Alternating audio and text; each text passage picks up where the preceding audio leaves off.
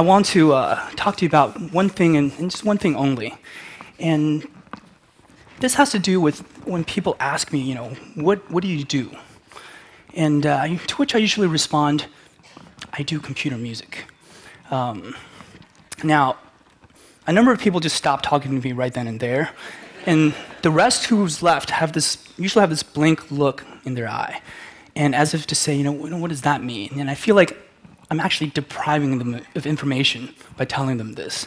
At which point I usually panic and spat out the first thing that comes to my mind, which is, I have no idea what I'm doing, which is true. That's usually followed by a second thought, which is, whatever it is that I'm doing, I love it. And today I want to, well, share with you something I love and also why. And I think we'll begin with just this, this question, you know, what is computer music? And I'm going to try to do my best to provide a definition, maybe by telling you a story that kind of goes through some of the stuff I've been working on.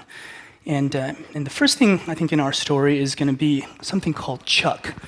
Now, Chuck is a programming language for music, and it's open source, it's freely available, and I like to think that it crashes equally well on all modern operating systems.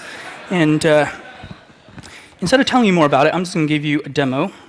By the way, I'm just going to nerd out for like just a few minutes here, so I would say don't freak out. In fact, I would invite all of you to join me in just geeking out. If you've never written a line of code before in your life, do not worry. I bet you'll be able to come along on this. First thing I'm going to do is to make a sine wave oscillator. And we're going to call the sine wave generator G. And then we're going to connect G to the DAC. Now this is kind of the abstraction for the sound output on my computer, okay? So I've connected myself into the speaker. Next, I'm going to say my frequency is 440 hertz, and I'm going to let time advance by 2 seconds through this operation. All right, so if I were to play this, you would hear a sine wave at 440 hertz for 2 seconds. Okay, great. Now I'm going to copy and paste this, and then just change some of these numbers, 220, 0.5, 440, I shall leave it as that, and 0.5 and 880. By doubling the frequency, we're actually going up in successive octaves, and then we have this sequence of tones. Okay, great. Now I can imagine creating all kinds of really horrible single sine wave pieces of music with this, but I'm going to do something that computers are really good at, which is repetition.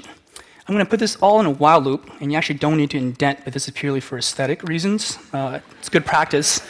And when you do this,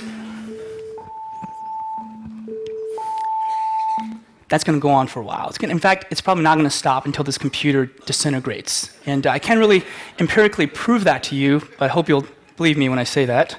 Next, I'm going to replace this 220 by math.random2f. I'm going to generate a random number between 30 and 1,000 and send that to the frequency of me. And I'm going to do this every half a second. Let's do this every 200 milliseconds. 100. All right. At this point, we've reached something that I would like to think of as the canonical computer music. This is, to me, the sound that mainframes are supposed to be making when they're thinking really hard. Like, it's this sound, you know, it's like square root of 5 million. And so, you know, is this computer music? Yeah, I guess by definition it's kind of computer music. It's probably not the kind of music you would you know, listen to cruising down the highway, but it's a foundation of computer generated music. And using Chuck, we've actually been building instruments in the Stanford Laptop Orchestra, based right here at Stanford Center for Computer Research in Music and Acoustics. Now, the Laptop Orchestra is an ensemble of laptops, humans, and special hemispherical speaker arrays. Now, the reason we have these is so that for the instruments that we create out of the laptop, we want the sound to come out of somewhere near the instrument and the performer. Kind of much like an acoustic, traditional acoustic instrument. Like if I were to play a violin here, the sound would naturally not come out of the PA system, but from the artifact itself.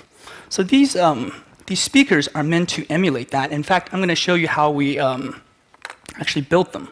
The first step is to go to Ikea and buy a salad bowl. This is an 11-inch Blanda mat. That's the actual name. And I actually use one of these to make salad at home as well, I kid you not.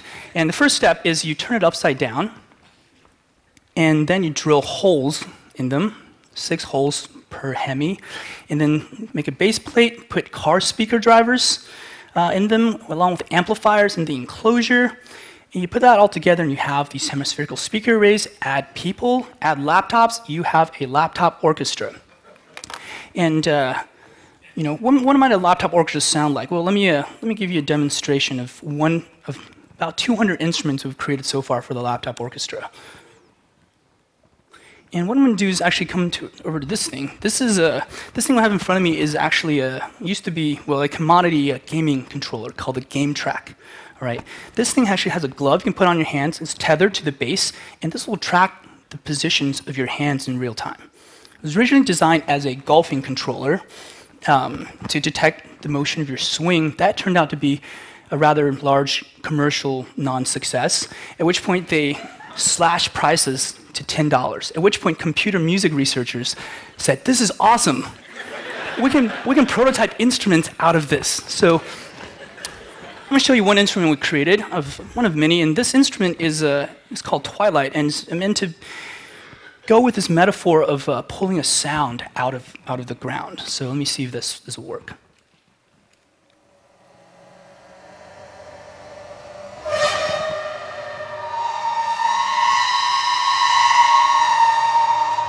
I'll put it back.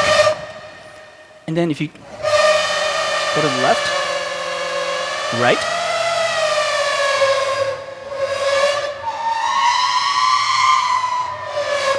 sounds like an elephant in pain.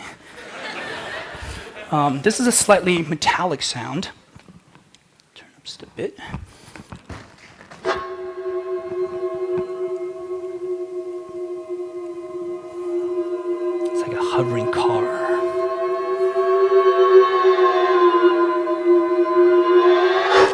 Okay. This third one is a ratchet-like interaction. So turn it up.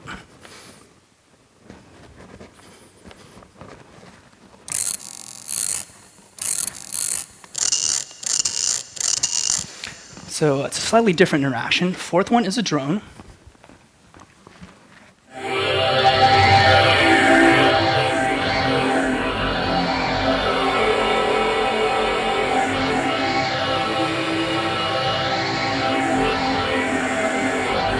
And finally, let's see, this is a totally different interaction, and I think you have to imagine that there's this giant invisible drum sitting right here on stage, and I'm going to bang it.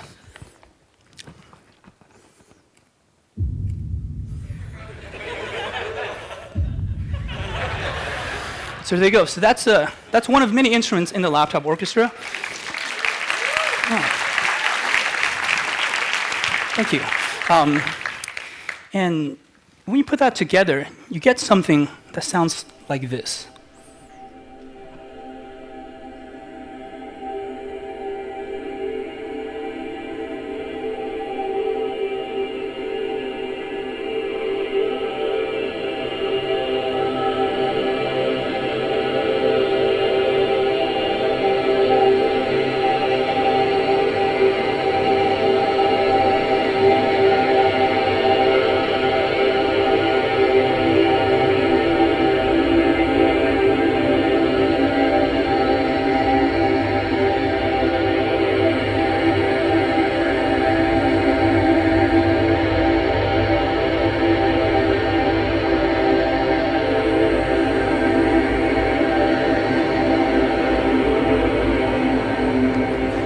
And so I think from the experience of building a lot of instruments for the laptop orchestra, and I think from the curiosity of wondering, what if we took these hopefully expressive instruments and we brought it to like a lot of people?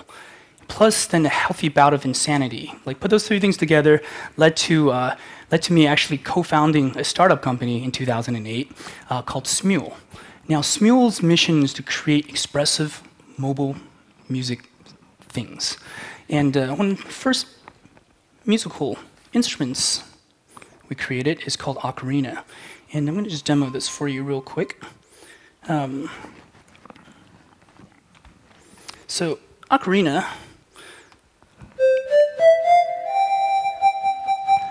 is a kind of based on this ancient flute-like instrument called the ocarina. And this one is a 4-hole English pendant configuration. And you're literally blowing into the microphone to make the sound. And there's actually a little Chuck script running in here that's detecting the strength of your blowing and also synthesizing the sound. And vibrato is mapped to the accelerometer, so you can get. All right, so let me play a little little ditty for you, little Bach. And this in here you'll hear a little accompaniment with the melody. The accompaniment actually follows the melody, not the other way around.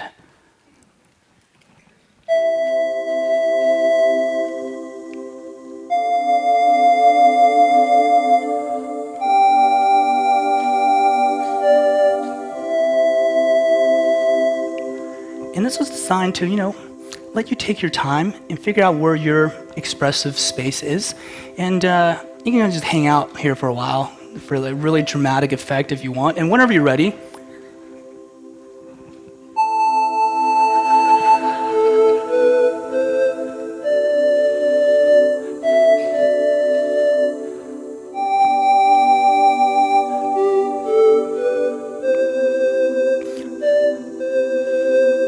and on these longer notes, I'm going to use more vibrato towards the end of the notes to give it a little bit more of an expressive quality.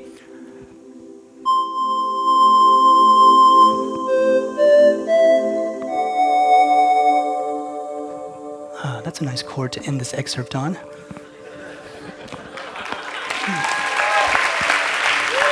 Thank you.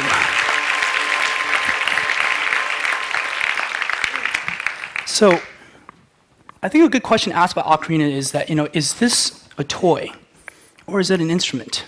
Maybe it's both. But for me, I think the more important question is it expressive? And at the same time, I think creating these type of instruments asks a question about the role of technology as it plays for how we make music. You know, apparently, for example, not that long ago, like only 100 years ago, it's not that long the course of human history. You know, families back then used to make music together as a common form of entertainment. I don't think that's really happening that much anymore. You know, this is before radio, before recording. In the last 100 years, with all this technology, we now have more access to music as listeners and consumers. But somehow, I think we're making less music than ever before. I'm not sure why that would be. Maybe it's because it's too easy just to hit play. And while listening to music is wonderful, there's a special joy to making music that's all its own. And I think that's one part of the goal of why I do what I do, is kind of take us to the, back to the past a little bit, right? Now, if that's one goal, the other goal is to look to the future and think about what kind of new musical things can we make that we don't perhaps yet have names for, that's enabled by technology, but ultimately might change the way that humans make music. And I'm going to give you one example here, and this is ocarina's other feature. This is a globe, and down here you're actually listening to other users of ocarina blow into their iPhone to play something. This is G-I-R from Texas, R-I-K, I don't know why it was these three letter names today, Los Angeles. They're all playing pretty, like, somewhat minimal music here.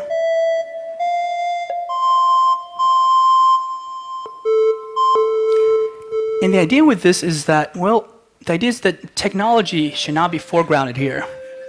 And when you've actually opened this up, the first thought is that, hey, you know, there's somebody somewhere out there playing some music. And this is a small but I think important human connection to make that perhaps the technology affords. As a final example, And perhaps my favorite example is that in the wake of the 2011 earthquake and tsunami disaster in Japan, a woman reached out in one of our singing apps to try to get people to join in to sing with her on a version of Linami. Now, in these apps, there's this thing that allows any user to add their voice to an existing performance by any other user or group of users. So in some sense, she's created this kind of global ad hoc chorale of strangers. And within weeks, thousands of people joined in on this. And you can kind of see people coming from all around the world, and all these lines are converging on the origin where the first rendition of the song was sung, and that's in Tokyo. And this is what it sounds like when there's 1,000 people. This is 1,000 voices.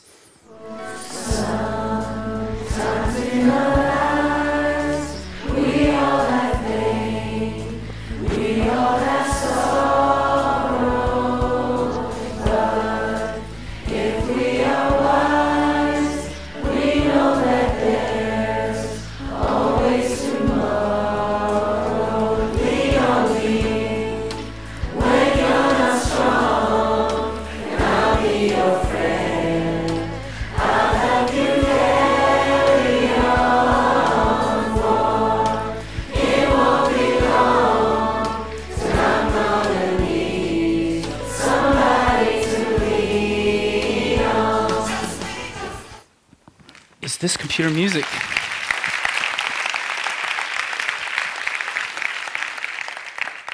Was that computer music? Yeah, I guess so. This is something that you really couldn't have done without computers. But at the same time, it's also just human. And I think what I've essentially answered so far is maybe why I do the stuff that I do. And let's just finally return to the first question, what is computer music? And I think that the catch here is that, at least to me, computer music isn't really about computers. It is about people. It's about how we use technology to change the way we think and do and make music, and maybe even add to how we can connect with each other through music. And with that, I want to say this is computer music, and thank you for listening.